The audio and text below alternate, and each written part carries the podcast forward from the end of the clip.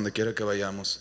Sabemos, mi Dios, que tú vas delante de nosotros, vas atrás de nosotros cubriendo nuestra espalda, Señor. Tú eres nuestro suelo, tú eres nuestra roca, Señor, y tú eres quien está encima de nosotros y en nosotros. Tú eres todo, Jesús. Gracias porque sabemos que tú hablas en nuestros corazones y pedimos, mi Dios, que nosotros podamos llevar esta verdad en nuestros corazones, siempre caminando, recordando quién eres tú y quiénes somos nosotros delante de ti, mi Dios. Te damos toda la gloria a ti, Jesús. Amén.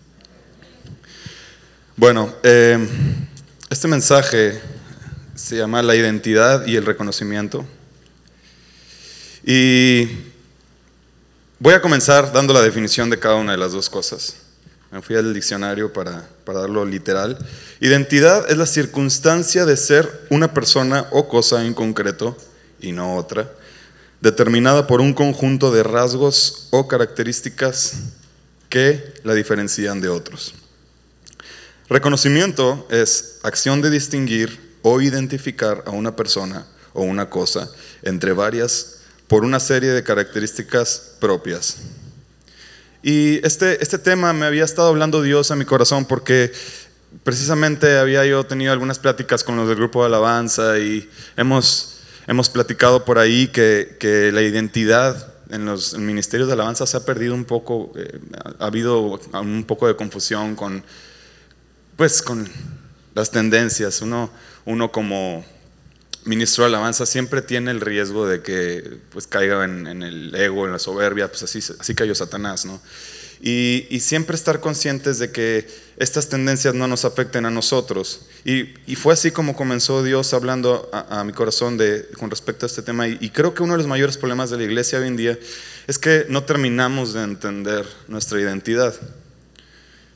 Nos movemos muchas veces con las tendencias buscando esta empatía con el mundo. ¿Y, qué pasa? Bueno, lo que pasa es que cuando sentimos esa presión eh, social, al menos a mí me sucedió, no voy a decir que a todos, pero cuando no estaba todavía yo muy firme en Dios, sentía la presión social de mis amigos y, muchas veces como te va jalando, te va jalando y, empiezas a hacer como las cosas, las costumbres que, que ellos para encajar en, esta, en, esta, en este grupo de amigos. Y y me quedé pensando, realmente si Cristo hubiera sido de moverse en, la empatía, pues no lo hubieran crucificado nunca. Porque fue precisamente la falta de empatía la que hizo que le agarraran ese coraje y decirle, no sabes que vamos a crucificarlo, vamos a matarlo. ¿no? Entonces, bueno, partiendo de ahí, vamos más o menos viendo para dónde se dirige el mensaje, ¿no? No es de condenación, es para... No se, no se asusten. Eh, la santidad de Dios no tiene empatía con el pecado, ni con la inmundicia. No se mezcla.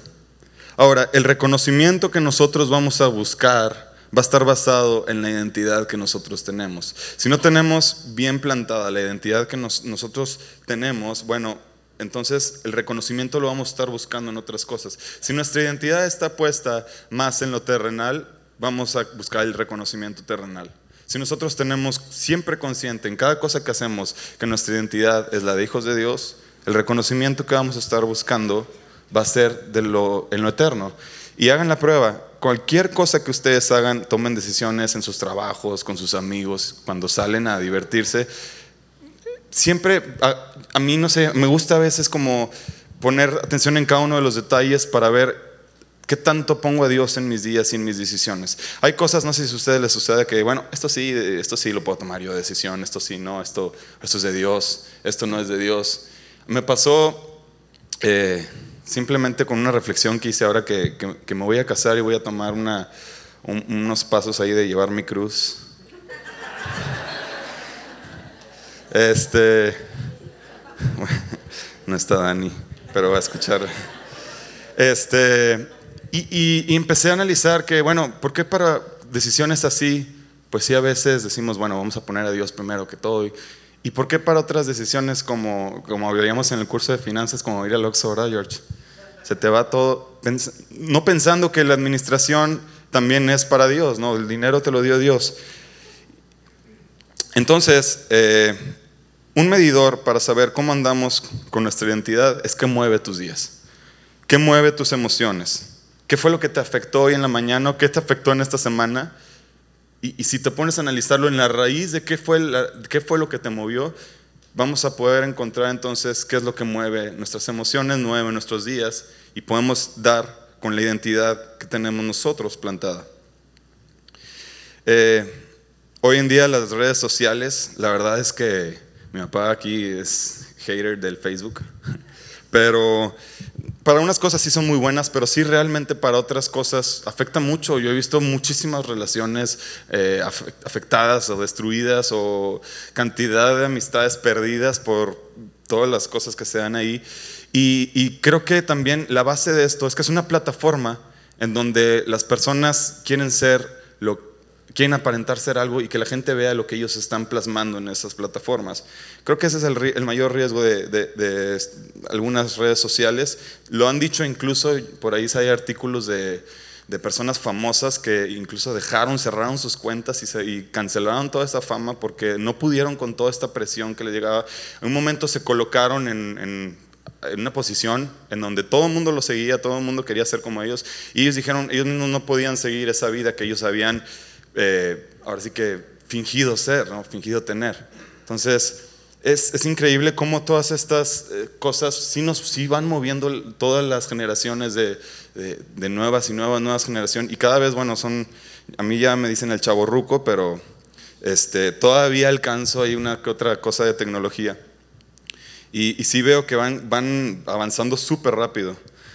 Eh, por ejemplo, si vamos a, vamos a retomar un poco el tema de la identidad, nosotros podemos darnos cuenta también eh, en el lenguaje que utilizamos para, para saber quién es. Por ejemplo, hablamos con un músico y te está con el do, re, mi, ¿no? Pues, ¿qué es eso?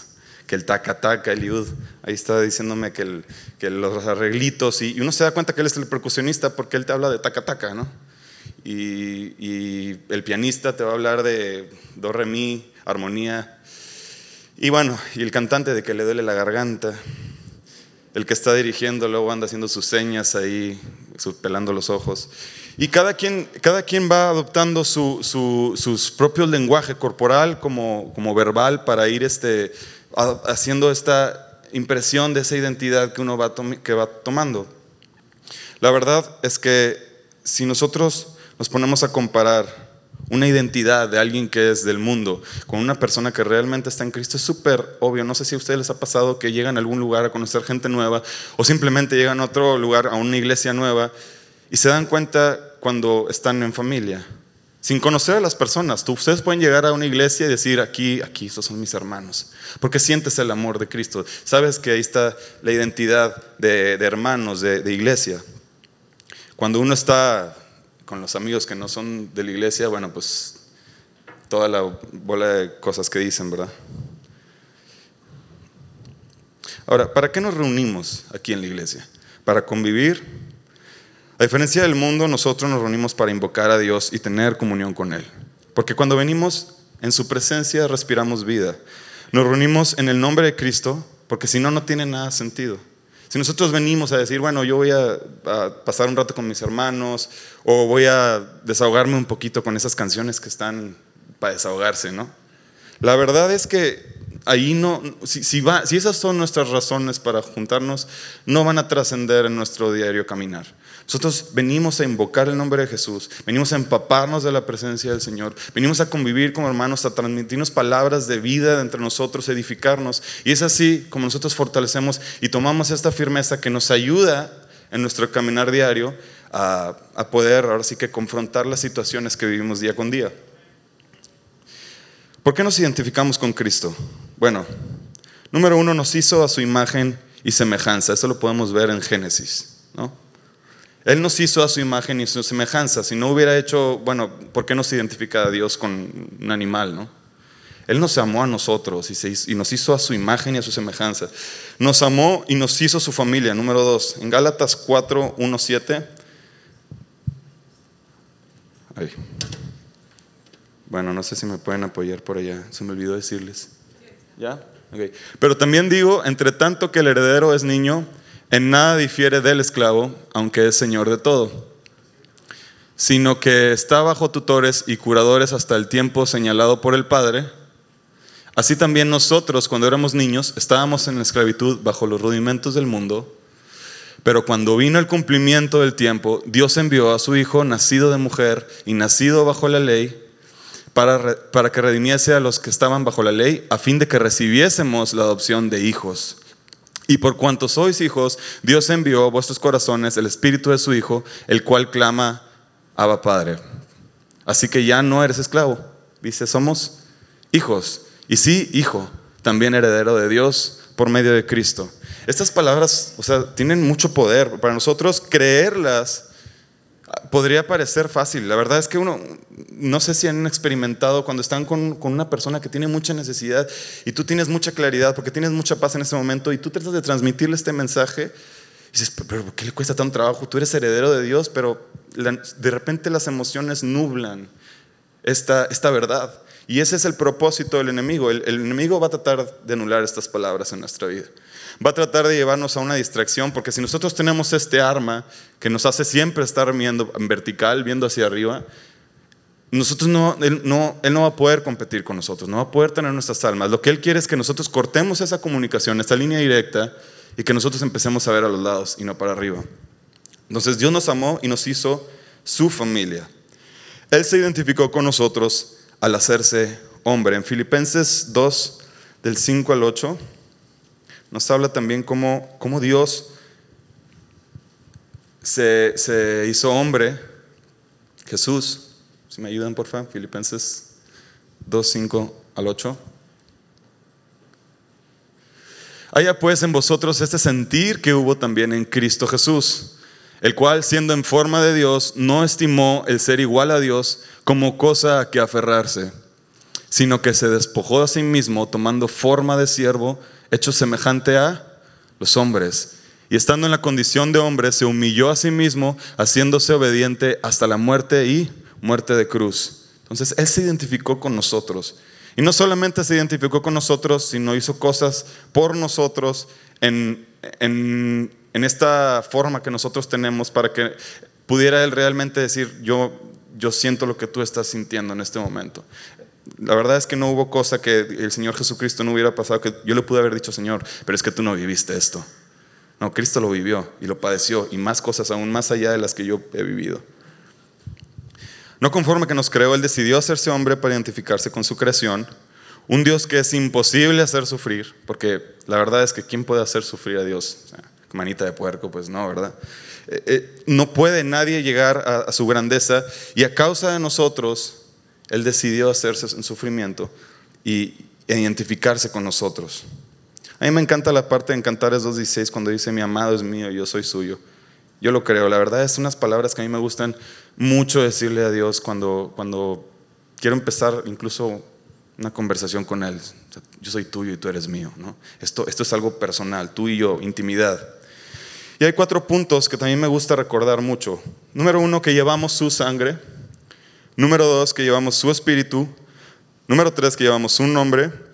Y número cuatro, que llevamos su linaje. Ahora, el deseo inicial de Dios para el hombre, en este libre albedrío que nos dio, era que tuviéramos vida con Él, que tuviéramos esta comunión con Él, que nosotros supiéramos estas verdades, que, que Él se identifica con nosotros, que teníamos esta relación con Él en el huerto. Nos puso un árbol de la vida que representa a Cristo, que era el alimento que necesitábamos. Él quería que nos identificáramos con este alimento en este lugar que es el paraíso, su presencia y con este estilo de vida. Ahora, la necesidad de Dios en, nosotros, el hombre, después de pecar, la necesidad de salvación ni siquiera la conocíamos. Nosotros pecamos y no sé si se acuerdan cuando no tenían conciencia de que yo, pues yo he pecado. No, no, yo hablo a veces con mis amigos que, que no, no, no, bueno, no se dejan este, uno quiere hablarle de Dios, pero pues, ¿por qué? Si yo no he hecho nada malo. Pues yo no. Y realmente, o sea, digo, es que bueno, es que no, entiendes tú. Pero bueno, ya, ya también uno tiene que entender que no es, no es palabra humana, es, es el Espíritu Santo el que habla. Y lo único que puede hacer que, que quebrante el corazón del hombre. Pero nos hace ver que cuando nosotros estábamos también no teníamos ni conciencia, ni siquiera teníamos la conciencia o, o, el conocimiento de que, oye, necesito ser salvado. Ni siquiera sabíamos eso. Y a eso, y a ese, el simple, nosotros conocemos la gracia de que el Señor ya, ya sabemos que te necesitamos, pero aún en la revelación hay gracia. Aún en la revelación de este conocimiento de, que Dios, bueno, ¿sabes qué? Porque saben que una cosa sí pudo haber sucedido, que nos muriéramos y nos diéramos cuenta de esta verdad ya cuando no hay vuelta para atrás. Porque, bueno, pues esta era una verdad, ¿no? Pero Dios decidió revelarla. Entonces, gracias a Dios por su revelación, gracias a Dios porque Él nos, nos alcanza incluso con su luz, no nada más con esa salvación tan grande que gracias Jesús por, tus, por la cruz. Eh, un Salvador vino a hacernos ver algo que ni siquiera estaba en nuestra conciencia. Hay un punto que, en específico que, Dios me confrontó muy fuerte en, en estas últimas dos semanas. En esta identidad que nosotros tenemos, nosotros testificamos ante el mundo. Y cuando nosotros vamos y estamos allá, no es aquí en este grupo de, de, hermanos, sino estamos allá donde necesitamos ser luz, nosotros tenemos un testimonio y que si cuidamos, ¿no? Bueno, no sé quién no cuide su testimonio, que le valga. no, todos aquí. Este, de repente se nos va, ¿no? Vamos a, vamos a ser un poquito más honestos. Se nos va por ahí una que otra cosa, una reacción, me enojé, la verdad no debía haber hecho esto, no debía haber dicho el otro. Eh, un montón de cosas que hacemos. Se me vinieron muchas. El caso es que eh, nosotros tenemos presente que tenemos que ser de testimonio para allá. Pero hubo una cosa que, Dios me reveló cuando yo estaba en un momento de oración y que pedía oración por cierta situación en específico. Y, en estos encuentros con el enemigo, que, donde se manifiesta también el enemigo, me di cuenta de algo que, que no tenemos muy presente y es que también tenemos que ser testimonio para las potestades. Yo no sé quién podría atreverse a decir, entra en mi mente para que veas todo lo que hay aquí creo que nos daría mucha vergüenza, ¿no? Mostrar quién somos realmente. No sé si, si hubiera un aparato que pudiera conectarse de nuestro cerebro a una pantalla, ¿quién sería el primero en pasar?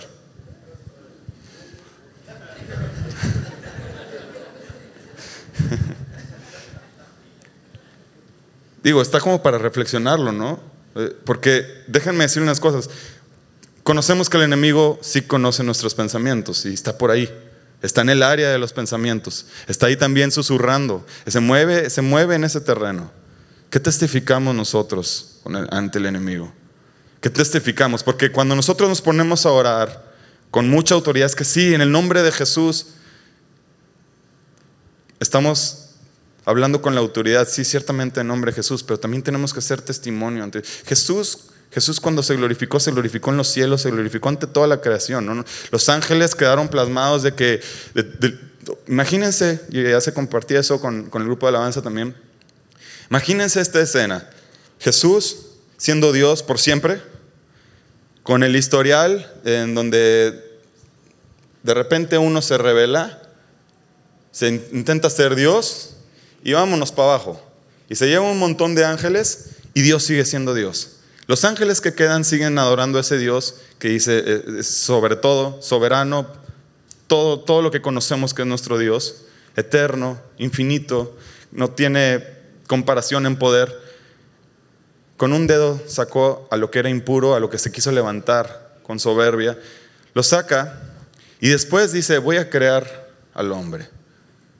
Y pone un pequeño ser en un pequeño espacio y nos da vida, sopla vida y dice, quiero tener relación con ese ser. Yo, yo no sé, digo, no, no, no soy ángel, pero trato de pensar cómo, cómo, cómo, nos verían los ángeles a nosotros. No sé cómo, cómo, cómo, ellos ven a nuestro Dios. Seguro lo ven con admiración y con la adoración que nosotros también tenemos para con Él. Incluso hasta con mayor revelación, porque ellos están allá y fueron testigos de muchas otras cosas. Después se dan cuenta que este pequeño ser pues se levanta en contra de Dios, el creador, y, y resulta que pues se aparta de Dios y empieza a escuchar al otro que, se reveló, que antes estaba acá con nosotros, ahora ya está allá con la creación de Dios. Y, y, tú sigues amándolos. Imagínense ese testimonio de amor, de un Dios que le fallan y yo te sigo amando. Y no basta con eso, sino que dijo, yo también voy a hacerme así y voy a estar ahí abajo junto con ellos. Voy a, de ver a un Jesús glorioso, de repente limitarse a un, así, a, a, ese, a, ese, grado de hacerse hombre como nosotros, debió haber sido algo impresionante para los ángeles. ¿No? No sé si ustedes alguna vez han, han pensado algo con respecto a esto, pero y después ver a Jesús caminar en la tierra, ver cómo lo atacaban, ver cómo le decían de cosas, ver cómo el enemigo se intentaba acercar. Yo me imagino que muchas veces los ángeles que estaban atentos a la voz quisieron degollar a todo el mundo, ¿no? a su Dios. Tú eres todopoderoso, tú puedes, o déjame entrarle al quite. Sí, Pedro, ya se andaba enojando ahí, cortando orejas.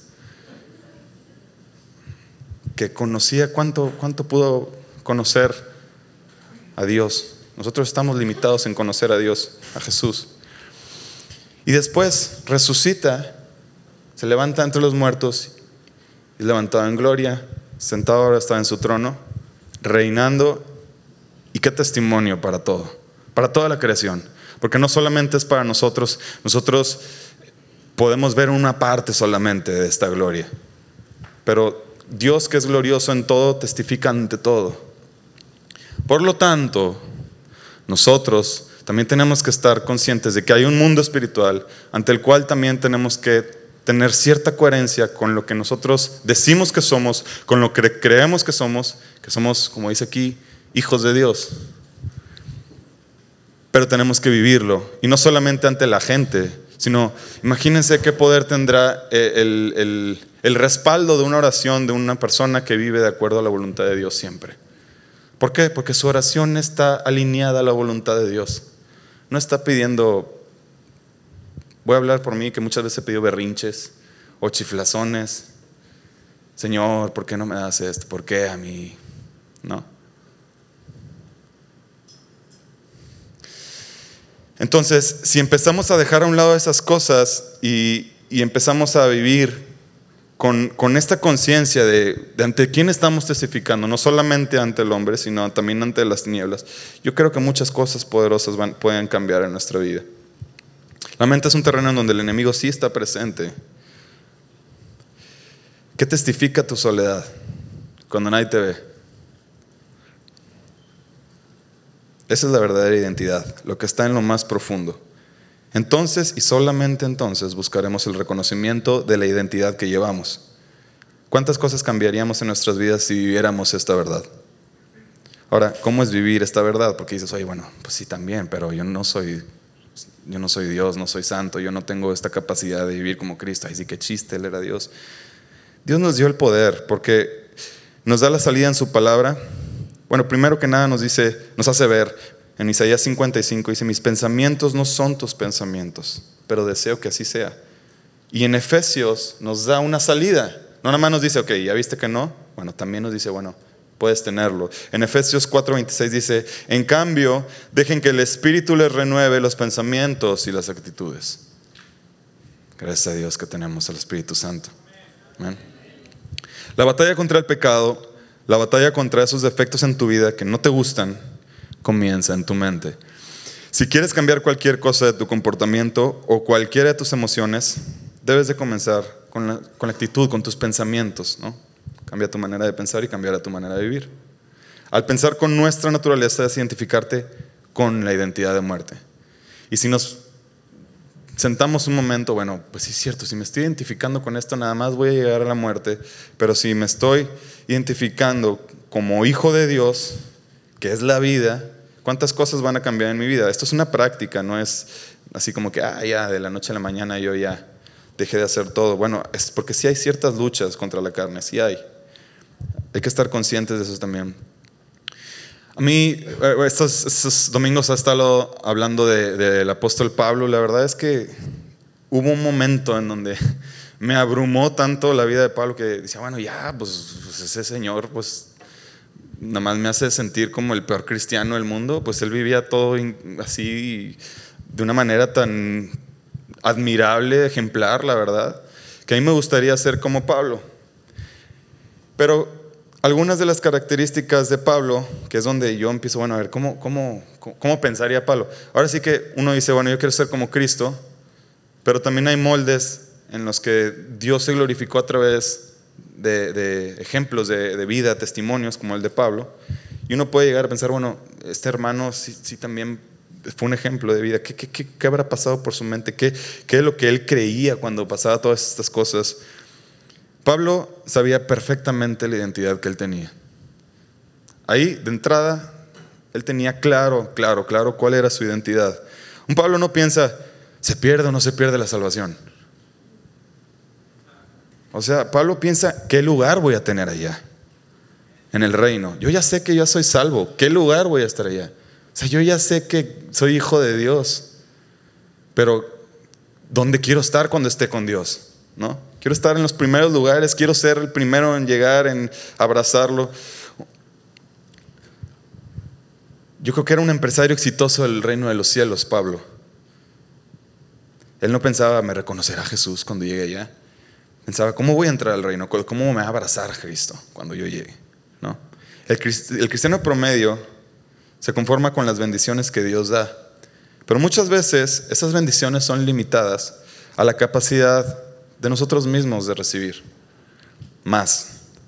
Dios manda las pruebas para que crezcamos. Dios siempre está interesado en que crezcamos más. Cuando decidimos no crecer, ciertamente Dios nos sigue amando.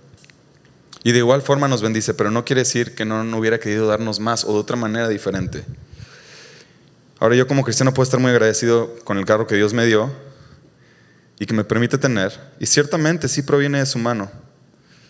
Pero después eh, les digo que como, que me dejó así pensando toda la vida de Pablo, y este señor se la vivió en la cárcel. Primero digo que quiero ser como él, pero de repente digo, uy, como que mejor no, porque... O sea, ¿se imaginan? Bueno, va, vas a ser un Pablo, vas a tener un lugar en el cielo, pero vas a pasar por todas las de Pablo. ¿Va? ¿Trato? ¿Vas o no vas? Las bendiciones de Pablo pues él, él la vida de una forma diferente. Pablo pudo visualizar que estar en la prisión era una bendición. Él sabía que estar ahí representaba padecer por el nombre de Cristo. Y sabía que padecer en el nombre de Cristo tenía recompensa, ¿no? En el reino eterno. Ahora, de esa forma aprendió a recibir todo lo que provenía de la mano de Dios. Un terreno fértil, él, él era un terreno fértil para seguir haciendo todas las encomiendas. Dios le seguía otorgando proyectos, le seguía otorgando eh, eh, palabra, le, daba todo, porque Pablo estaba listo para eso. Eh, qué bendición realmente poder vivir con esta identidad. No sé, si pudiéramos realmente ver todo lo que Dios tiene preparado detrás de aquella puerta para nuestra vida, todas las bendiciones que diga Dios, esto es lo que yo tengo para ti. Si tan solo pudieras ver es que yo quiero esto, quiero este agüita y, Dios tiene un garrafón allá. Voy a hablar de agua porque si empiezo a hablar de comida me empieza a dar hambre. Entonces, eh, muchas veces nos pasa eso, nos limitamos a que estamos pensando nada más en nuestra identidad aquí en la tierra, es que yo necesito un carro aquí. Y no digo que no sea, que no, esté bien pedir las cosas materiales. Dios conoce nuestra necesidad, claro que sabe antes de que las pidamos. Antes, cuando yo pasé a dar mi testimonio de, eh, las pruebas que yo le pedía según yo a Dios, es que si, si, si es Dani y quiero que me confirmes de esta manera, y desde hace un año Dios ya tenía haciendo eso. Ya sabía que iba a llegar ese día a pedirle eso de esa forma. Dios fue claro, o sea, Dios, Dios sí conoce las necesidades, pero también, también a través de las circunstancias nos quiere llevar a que nosotros tengamos un corazón más deseoso de conocer su voluntad, más que lo que nosotros tenemos aquí.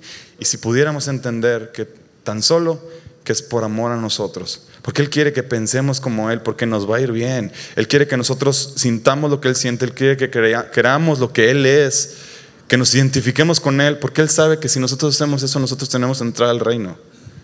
No para hacernos daño, porque miren, ¿cuántas veces he escuchado gente que dice, ay, es que mi Dios, a mí Dios esto, es que no, es que a ti sí, a ti sí te bendice y a mí Dios, o sea, espérate, bueno, para empezar yo también la he padecido, no, no, no crees que es el único, pero, pero si cambiara uno la perspectiva, uno aprende a disfrutar. Miren, qué deleite, en serio, qué deleite. Yo por ahí tengo algunos discos que, que hice de forma muy casera y y ahorita escucho, le digo que este tipo que estaba pasando, pero yo me acuerdo que me dolía muchísimo, escribí tantas canciones de cuando aparentemente todo estaba mal, cuando yo buscaba a Dios con un clamor de Señor, es que ya había situaciones que sentía que me sobrepasaban. Y sí, sí es válido expresarle estas cosas a Dios, pero yo puedo testificar que esos momentos de intimidad con Dios, cuando yo estaba escribiendo esos cantos y que Dios me encontraba con su palabra, que yo podía escuchar el consuelo, que yo podía escuchar su voz, que podía ver la luz. La situación no había cambiado. Había simplemente abierto mis ojos y podía ver quién estaba detrás de todo. Podía disfrutar de su presencia. Yo alcancé a disfrutar de su presencia. Y es un deleite que en verdad, Señor, hasta mándame más cosas. No, no, tampoco. Pero sí, sí, sí aprende uno a deleitarse en, en, medio de eso, porque dices que en verdad es un privilegio que uno pueda pasar una situación y que nada te mueva. Que lo único que te va a mover, lo único que te va a hacer temblar es la voz de Dios. El mundo puede temblar y nosotros podemos mantenernos firmes. Eso es la identidad, de la identidad en Cristo. Quisiera también platicarles, por último, una historia que también estuvo por ahí dándome vueltas en la cabeza. Me encanta la historia.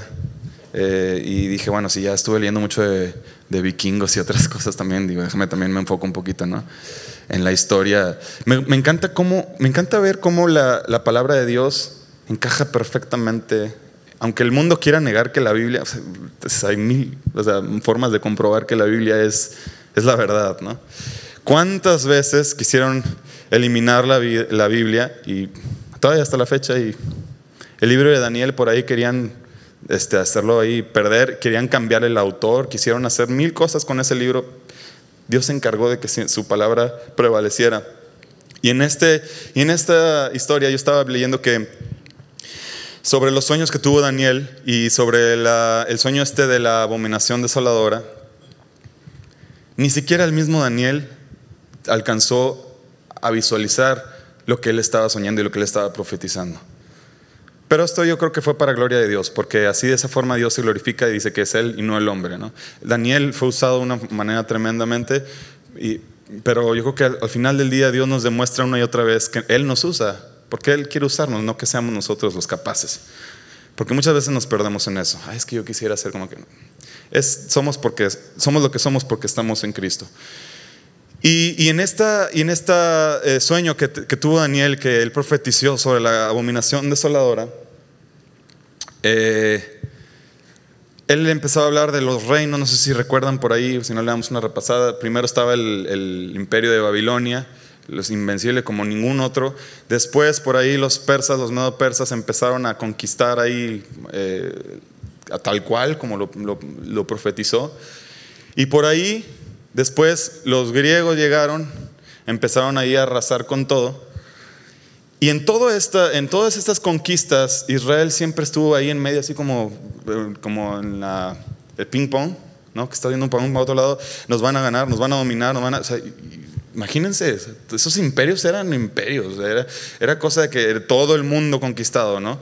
Y, ellos estaban en medio de esto. Y muchas veces Dios eh, bueno, simplemente con la vida de Daniel uno puede darse cuenta cómo Dios, híjole, es increíble, puso a un, siervo suyo, mandó allá con Sadrach, Mesach y Abednego, los metió al fuego y cómo Dios se manifestaba una y otra vez diciendo yo soy Dios, sobre todos estos dioses. Y cuando, cuando eh, finalmente los griegos ahí estuvieron abarcando esa, área, eh, por ahí hubo un grupo de judíos que se llamaban los macabeos, no sé si ustedes recuerdan, ¿no? Y, por ahí los saduceos, que bueno, en la historia se les conoce como los helenistas, que son los que practicaban esta, esta cultura griega, de la cual ya habían impuesto, eh, y había como una división. Eh, por ahí, los macabeos eran los que tenían su identidad súper firme en Dios. Eran esos fieles seguidores de, Dios, de que Dios es nuestro único Dios. Y aquí vinieron a imponernos estas cosas, pero nosotros vamos a mantenernos firmes, porque lo que sucedió fue algo que jamás había sucedido en el pueblo eh, de Israel, y fue que llegaron y, y atentaron contra el pueblo, contra el templo. Un loco ahí, que literal en la historia le llaman el loco, eh, Antíoco Epífanes, eh, y este, este señor se, es como un reflejo de lo que será el anticristo. En ese entonces fue él el que se proclamó el Dios manifiesto, ensució el templo, hizo sacrificios con cerdos, ahí por él los hacía comer a todos, y claro, no faltaban los judíos que querían ser empáticos y no, pues yo aquí me acomodo, ¿no? Porque pues era la conveniencia en ese entonces. En ese entonces ellos querían tener un lugar, ellos querían tener una posición, querían tener precisamente esa empatía con el nuevo imperio, porque les convenía, porque les interesaba. Ese, era eh, el despertar, el motivo que ellos tenían para, para estar en esos lugares. Abandonaron, traicionaron la fe que ellos tenían y empezaron a adoptar estas tendencias, ¿no? Pero resulta que unos, los macabeos, esos dijeron, nosotros no podemos con esto. Y ahí el sumo sacerdote se levantó y dijo, nosotros vamos a, nos vamos a oponer a esto, pues que los matan. Ahí voy a hacer una pausa y, y porque de repente sí como que me llega, bueno, a ver, los mataron. Ellos estaban, o sea, Dios con nosotros, ¿no? ¡Pum! Les dieron cuello. Bueno, nosotros, la verdad, aquí en este lugar, aire acondicionado, musiquita con bocinitas, tenemos toda la libertad del gobierno para estar haciendo nuestras eh, reuniones. La verdad, así persecución, persecución, no tenemos ahorita. Pero sí, sí tenemos una presión social, que si nos vamos a estos tiempos, es un chiste. O sea, ya les daban cuello. Acá nosotros, ay, es que me va a ver feo. Ay, no voy a entrar en el circulito de estos, o que, ay, porque, por favor. o sea, digo, sí estamos como, si ponemos en la balanza, leemos la historia, está padrísimo, a mí me hubiera gustado ser, pues sé, Tienes la oportunidad para ser hoy con lo que hoy te toca a ti ser. Ahora, con esto no les estoy diciendo, bueno, vamos a entrar al legalismo todos y a condenar a todo el mundo, porque no, no, no, tampoco. Pero sí que no nos muevan en nuestra convicción, la convicción que puso el Espíritu Santo en nosotros, esa identidad que nos hace en estar, tomar decisiones. Cuando estamos en angustia, ¿cómo vamos a reaccionar? Como hijos de Dios. Cuando estamos en problemas, cuando se nos está desvaneciendo todo, cuando nos hizo enojar aquel, cuando, que, o sea, Ahí es cuando nosotros podemos eh, darte ese testimonio de esa identidad que nosotros tenemos. Ahí nosotros tomamos esa autoridad que Dios nos dio. Y entonces ahí cada quien, según lo que Dios le otorgue, va a entregar sus cuentas. ¿No? Yo no, quiero, no, no, sé cómo se vaya a poner las cosas. La verdad es que si, si han visto por ahí las noticias, cada vez está más horrible esta cosa de la identidad de género y de género más bien. Este, y, el ecumenismo y cuánta cosa hay que por ahí se alcanza a visualizar más o menos por dónde podría empezar la persecución a la iglesia. Y es que las nuevas leyes empiezan a respaldar esto para, pues, que se levante toda esta bola de, mugre, ¿no? Que tiene que suceder. Hermanos, tiene que suceder. O sea, yo también por ahí he escuchado unos que vamos a combatir, que no suceda. Más bien, ya que venga Cristo, ¿no? Va a suceder, que nos mantengamos firmes.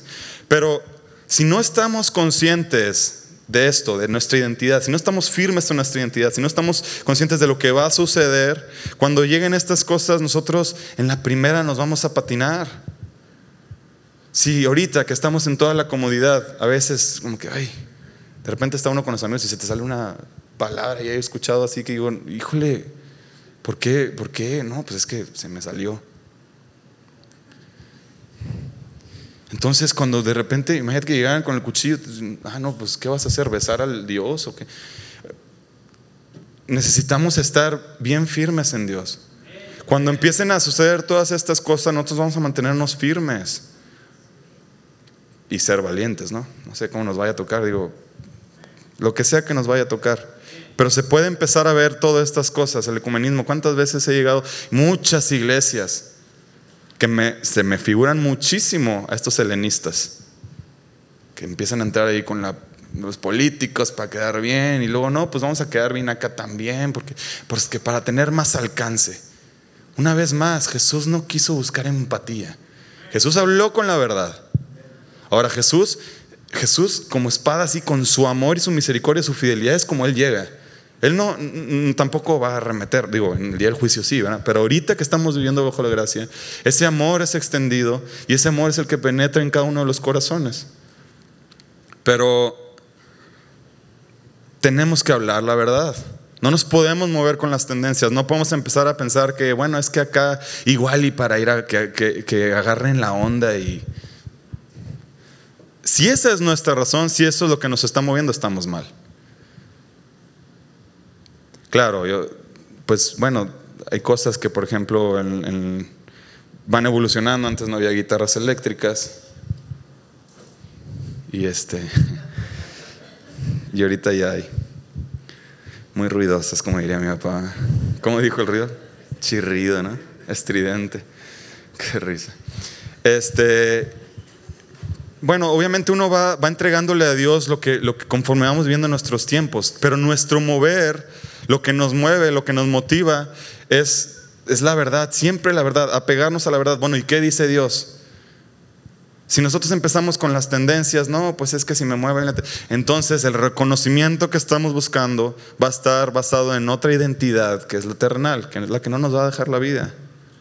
Entonces, muchas veces, y, eso es una invitación que, que también yo la tengo muy presente para mí mismo, tratemos de pensar con la identidad que Dios nos dio. Porque saben que esto que sucedió acá en, eh, con los macabeos y, los helenistas, del, se sentó este tipo y, hizo la, la, abominación desoladora, que después Dios hizo algo glorioso. Cuando santificaron el templo, había aceite nada más para un día ¿no? del sacrificio. Y dijeron, no, pues no nos alcanza para los siete días que son. Y de repente Dios, como respuesta, confirmando que Él había santificado el templo, Él hizo rendir el aceite. ¿Qué? representa al Espíritu Santo, ¿no? Hoy en día tenemos al Espíritu Santo para estar firmes, para permanecer y para que nosotros podamos, así como dice en Efesios, que nos dé la forma de pensar de nuestro Dios. Amén. La firmeza que tendremos estará relacionada proporcionalmente a la comunión e intimidad que tengamos con Dios a través de su Espíritu. Si necesitamos orar, de manera consciente, porque miren, les voy a dar un ejemplo. Cuando yo, cuando me enseñaban a orar antes de comer, a mí me decían, Señor Jesús, gracias por estos alimentos, bendícelos, que nunca nos falten, en nombre del Señor Jesús, amén. ¿No? Ah, no, pues el niño aprendió muy bien. Oigan, yo no sé en qué momento, Señor, también después alimentos, bendiciones, del Señor Jesús, amén una habilidad para decir la oración, y si no pregúntenle a Masud, los tres, a ver, tenemos ahí como una competencia, a ver quién lo hace más rápido, que, y de repente, a ver, y se usa una pausa, a ver, Señor, ¿qué estoy haciendo? ¿No? O sea, ni esto ni es agradecimiento, estoy nada más repitiendo, Señor, ya me quiero dar una mordida a la hamburguesa, la verdad. O sea, ya me muero por darle la mordida.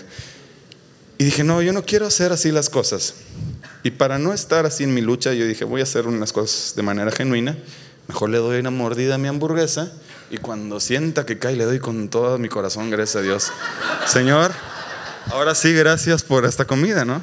Así sí lo sentí.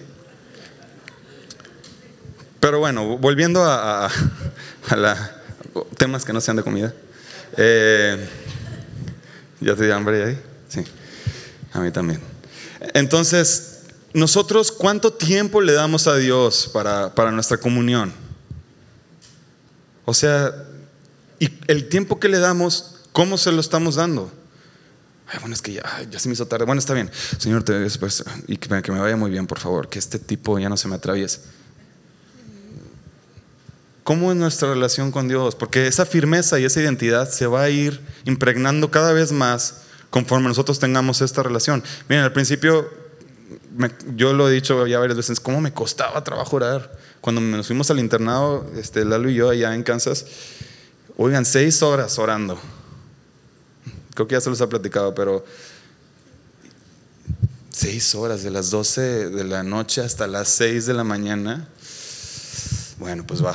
Entonces, de rodillas, Señor, te damos gracias por esta noche. Y, oigan, no se me ocurría nada. Y no, pues que por mi abuelita, no, que por mi tía. Y luego ya se me acabó la familia, por el perro. Empezamos a... Ya no hallaba yo por qué orar y dije, no, me voy a meter al cuarto, este, porque hay unos cuartitos de orar por los países y ponen fotos de las necesidades de cada país. Y, entraba yo, dije, no, pues al de África, ¿no? Este está fácil.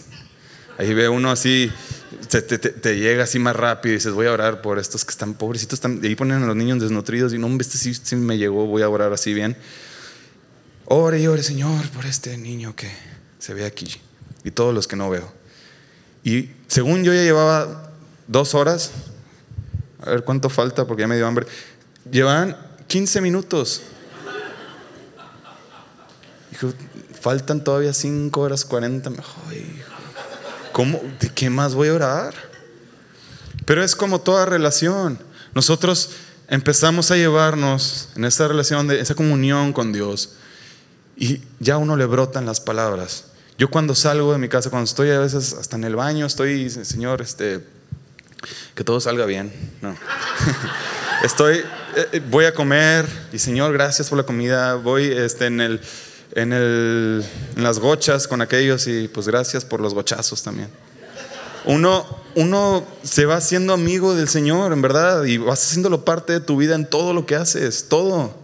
Sin, ser así, sin caer en, la religión, sin caer en, en esa forma que luego nos tachan, porque la verdad, la verdad sí muchas veces esa es la impresión que damos ante el mundo, ¿no? De querer imponer así con religión y que no es religión, es relación con Dios. Entonces, en esta relación con Dios sí necesitamos orar, necesitamos estar conscientes de lo que estamos orando y eso nos va a ir trayendo cada día más y más y más luz para poder identificarnos con ese espíritu que Dios puso en nosotros y con esta verdad que tenemos aquí, que somos hijos de Dios.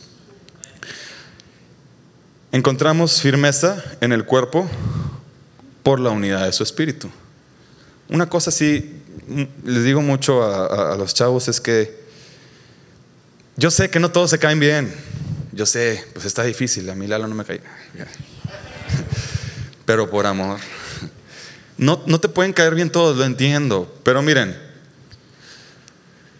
si uno sale allá con puras personas que no conocen tampoco a Dios, uno puede decir, y eso se los digo porque yo también lo decía, pero yo no estoy haciendo nada tampoco, pues aquí, pues si están bailando ellos, pero yo no estoy haciendo nada, están tomando, yo no estoy tomando. ¿Tiene algo de malo? Pues mi conciencia está limpia. Pero quieran o no, en algún momento de vulnerabilidad, la tentación te va a llegar por un lado en el que no te lo esperas y de repente te vas a patinar haciendo lo que no querías hacer. Se los digo por experiencia. Entonces, no es que uno prohíba hacer cosas, es que no vayas a hacer esto, porque no, ya, ya sonó mi papá, ¿eh? a mi papá. no vayas a hacer cosas, pero, eh, sino que no te conviene, o sea, no te conviene estar ahí. Ahora, no te caen bien los de la iglesia, que porque eso por el otro, bueno, ora por ellos. Porque saben que ellos también tienen, todos ustedes tienen las mismas luchas. Aquí están, vienen, se regocijan un poco en la presencia de Dios y luego cada quien para su, para su lado. Cada quien con sus luchas. Y andan, pero qué diferencia si fuéramos realmente un cuerpo unido y nos preocupáramos a ver cómo está, oye, aquel que está en aquella escuela, sé que son bien así, así, así, ¿cómo la estará pasando? ¿No? Y al menos el estar orando unos por otros, el estar así en esa comunión entre ustedes. Miren, porque otra cosa que también escucharon un chorro, ay, sí, si supieras cómo son los de ahí. Todos somos. Me encanta esa frase que por ahí dicen que este, no somos un museo de santos, somos un hospital de pecadores. ¿no? Necesitamos ser sanados. O sea, si tú vienes ya de antemano con, ay, pues sí, mira, yo de aquel me sé varias. ¿Y tú? Todos necesitamos. Entonces, yo creo que nos podemos apoyar unos a otros para decir, mira, no te juzgo. Y a lo mejor No somos así, no hacemos el super clic, pero al menos yo sé que somos el cuerpo y nos podemos dar una palabra al. Al menos hablamos el mismo lenguaje. Podemos entender que hay una necesidad en nosotros, que el mismo Espíritu Santo está poniendo en nosotros y que esa necesidad es de adorarle y estar con Él, pero que muchas veces lo vamos, reprimiendo y lo vamos reprimiendo, porque cuando sí nos encontramos con Dios la primera vez estamos sedientos y todo, pero poco a poco nos vamos alejando. ¿Qué estás, qué estás esperando que suceda? Cuando te vas enfriando. Miren, también he tenido la oportunidad de hablar con varios y digo, oye, ¿cómo estás? Pues la verdad no muy bien. ¿Y luego? Pues sí, ahí ando medio frío. Oye, dije, no, pues qué cínico, ¿cómo? O sea, está bien, digo, no está, muchos hemos estado fríos, pero ¿qué vas a hacer al respecto? Pues, no sé. Entonces, ¿qué estás esperando que te suceda o qué estás esperando que pase para que cambies esa, esa forma de vivir. O para ponerte las pilas, para poner, sabes que ya voy a tener mi relación con Dios. No sé, a veces simplemente nada más somos cabezones por ser cabezones. Yo lo digo, yo levanto la mano primero. Pero gracias a la misericordia de Dios que tiene tanta paciencia con nosotros, que ni nosotros entre nosotros mismos, pero gracias a esa paciencia nosotros podemos encontrar un Dios amoroso, un Dios que perdona. Y nosotros podemos dar ese mismo amor. ¿No? Entonces, yo los invito a que entre los chavos, no sé, no sé si todos están acoplados aquí, sé que faltan muchos, pero búsquense entre ustedes. Son tiempos, no están tan fáciles, la verdad. Si entre ustedes se señalan allá afuera, y bueno, a lo mejor esto no es nada más para los chavos, es para todos nosotros. Vistámonos de esa identidad. Hermanos, vamos a vestirnos de esa identidad de ¿Qué testificamos ante el mundo espiritual y el mundo terrenal? Seamos esa iglesia que decimos que somos. Seamos esa iglesia en donde el centro es Cristo. Seamos esa iglesia en donde la cabeza es Cristo, nosotros el cuerpo y nos movemos a través del corazón de Cristo. Que busquemos la voluntad de Dios, que nos revestimos con, con esas vestiduras blancas que Él nos puso y que estamos esperando con ansias a que nuestro amado regrese. Por último, eh, nada más, son cosas que ustedes ya saben, solamente quisiera reiterar. Llévate esto. Por ahí sí hay personas también nuevas. Tú tienes la oportunidad de que el Hijo de Dios esté dentro de ti, que viva en ti y solamente tienes que creer. Creer en Él y creerle a Él. Si tú crees que mover montañas es algo complejo, bueno, pues sí, no, difícil de creer, sí también. Pero vivir, vivir tal cual el Hijo de Dios vivió en este mundo, para nosotros es aún más difícil, pero Él lo hizo posible. Esa es tu identidad. Esa identidad de Hijo de Dios, esa identidad de poder, de autoridad sobre las tinieblas, de autoridad sobre decir, sí, yo me he equivocado, porque viene el enemigo y te dice, sí me he equivocado, pero ¿sabes qué? Ya no más porque si tú me has querido cegar de esta verdad, tú has querido distraerme, mi mente, se, mi, mirada se ha apartado del cielo y he empezado a ver hacia los lados porque X o Y yo no he tenido la voluntad de decir, voy a seguir a Cristo. Lo hemos cantado aquí, no vuelvo atrás, seguiré a Cristo. Todo lo haces nuevo, ¿no? Vamos a vivirlo. Después de conocer esta herencia que tenemos en Dios, ¿por qué nos vamos a seguir identificando con algo limitado? Algo que caduca, algo que deja un vacío. Gracias Jesús por... Gracias Jesús por tu inmenso amor, por lo que tú eres en nosotros, porque tú has impregnado nuestras mentes con tu presencia, Señor Jesús. Gracias porque tú te manifiestas en tu iglesia. Gracias porque tú nos mueves, Señor, que es por ti que cantamos. Gracias porque tú eres todo, mi Dios. Sé tú el centro realmente, Señor, de esta iglesia. Sé tú el centro de nuestros corazones, de nuestra voluntad. Jesús, nosotros reconocemos que nuestros propios deseos han sido los que nos han alejado de ti, Señor. Cancelamos todo anhelo, todo deseo, toda proyecto, todo plan, Señor, que nosotros tengamos que nos vaya a apartar de ti. Por amor, Señor, a nosotros, Señor. Corta con todo eso. Te pedimos, mi Dios, que tú destruyas todo plan que nosotros tengamos, que no nos va a llevar, Señor, a bendición. Te damos gracias porque tú eres ese Dios amoroso. Te damos gracias porque tú, Jesús, eres el amado que vendrá por su iglesia y que vestirá de blanco. Iglesia amada, te he sanado, te he limpiado yo he preparado un camino para que camines sobre pureza y vistas de blanco. Te he buscado derramando mi sangre y venciendo la muerte para testimonio de mi gloria. Puse mi sello en ti. Estoy contigo todos los días de tu vida. Las potestades reconocen mi sello y se apartan de lo que me pertenece a mí. Levántate en el nombre que te he dado y revístete con el poder que te he otorgado, porque mía eres y apartada para mí serás pues el día de las bodas del Cordero está cerca y aquí que yo vengo pronto. Sí, Cristo, ven. Jesús, nosotros clamamos, Señor, como cuerpo, nosotros creemos en lo que tú, no solamente, no solamente en ti, Señor, sino creemos en lo que tú estás haciendo. Creemos en tu obra, mi Dios. Creemos en esa gloria, Señor, tan grande que tienes tú, mi Dios. Por gracia y por misericordia y revelación de tu Espíritu, Señor. Manifiesta tu presencia, Señor, en este lugar. Esa presencia que nos hace estar más sedientos y a la vez nos, da, nos hace a la sed, Señor, pero anhelamos aún más, Señor. Nosotros queremos ir más y más en ti, Jesús. Que nosotros no, nos conformemos con las cosas que, que, pensamos, mi Dios, sino que tu Espíritu nos haga ver, nos abra el panorama, podamos ver todo el plan que tú tienes, Señor, para nosotros y que no nos quedemos cortos porque en nuestras fuerzas nosotros decidimos limitarnos, Señor. Quebranta, Padre, nuestros planes, quebranta nuestra voluntad, mi Dios. Te pido que seas tú manifiesto en cada uno de estas familias representadas. Que tu provisión, Señor, sea en sus hogares. Yo te pido, Padre, que haya sanidad, Padre, en tu nombre y para gloria solamente de tu nombre, Jesús. Porque en tu presencia eso es lo que hay. Hay santidad, hay poder, hay sanidad y nosotros así lo creemos, Señor. Porque tú lo has dicho, tú lo harás, Jesús. Nosotros creemos en la sanidad también que harás por nuestra ciudad, Señor.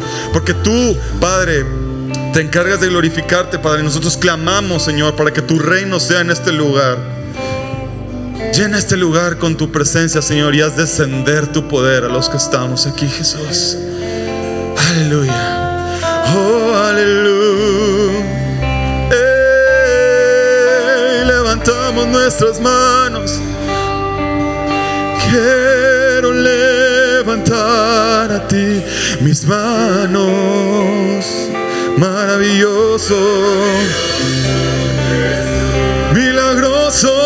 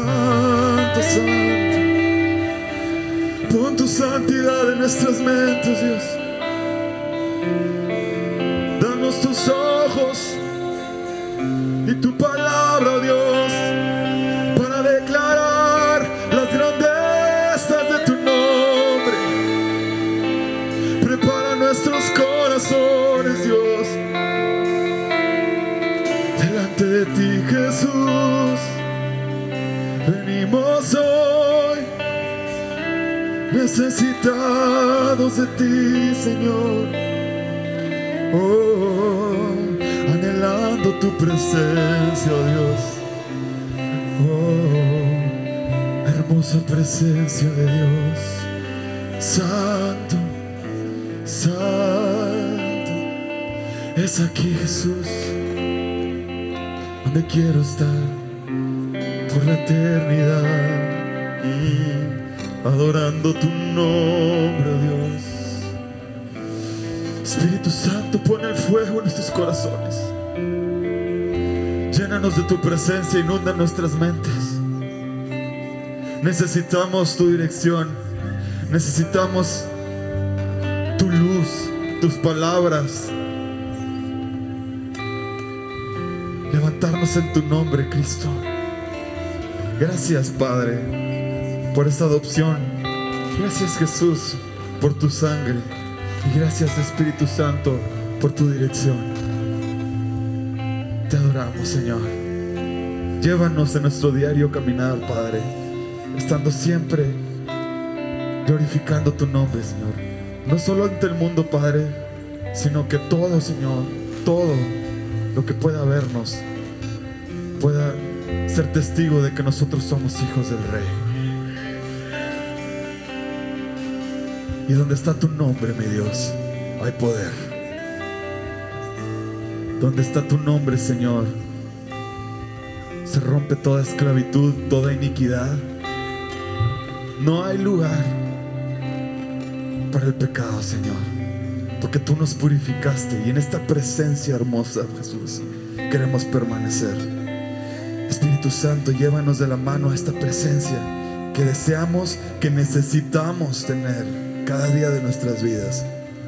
Llévanos, porque nuestras fuerzas nosotros nos apartamos, porque nuestras mentes nosotros hacemos nuestros planes. Necesitamos que tú nos orientes, Espíritu Santo, a tomar cada decisión de nuestras vidas conforme a la voluntad del Padre. Hacer esa iglesia que tú deseas que seamos entre nosotros, mi Dios. En ese amor, Señor, que tú tuviste con nosotros, que podamos extenderlo, que pueda estar en nosotros, porque nosotros creemos que tú estás en nosotros, Jesús. Y que tú estás en esta iglesia. Benditos somos, Señor, y bendito es tu nombre. Somos benditos por ti, Jesús. Y declaramos, Señor, que las promesas que hay en tu corazón para tu iglesia son hechas. Lo que tú prometiste, Jesús, tú lo harás en su tiempo. Cuando tú, en tu tiempo perfecto,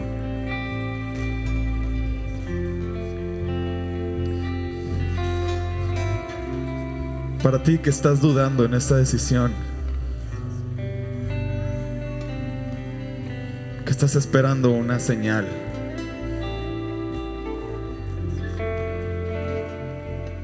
No temas. que estoy contigo todos los días de tu vida.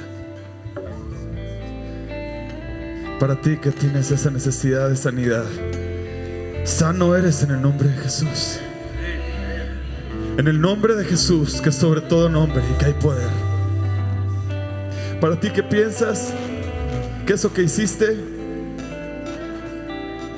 no te hace merecer estar aquí o que ya no tienes acercamiento con el Padre, mentira, porque es, es palabra del enemigo eso. Jesús está con los brazos abiertos. Jesús está esperando. Jesús te ha hecho su hijo. Toma esa identidad. Levántate en el nombre de Jesús. Te adoramos, mi rey. Y para ti, que nunca has tomado esta decisión, yo te invito que si el Espíritu Santo te mueve a hacerlo, repitas esta oración conmigo. Señor Jesús, tú has abierto mis ojos y solamente tú puedes abrir mi corazón a esto. Tú me has traído hasta este momento para revelarme tu verdad. Te pido que me hagas entender todas las riquezas que hay en tu reino. Yo te reconozco a ti como el Señor y Salvador. Yo necesito esa salvación que tú tienes, esa vida que solamente tú das. Eres tú, Señor Jesús, el Rey de Reyes y Señor de Señores. Te entrego mi vida, haz con ella lo que tú quieras. Haz con nuestras vidas, Señor, todo lo que tú quieras. Te entregamos nuestras vidas día con día, Señor. Toma tu pueblo, mi Dios, para glorificar tu nombre. En tu nombre poderoso, mi Rey, tuya es la gloria, tuyo es el imperio, tuyo es el poder. Alabado seas, Jesús. En tu nombre. Amén.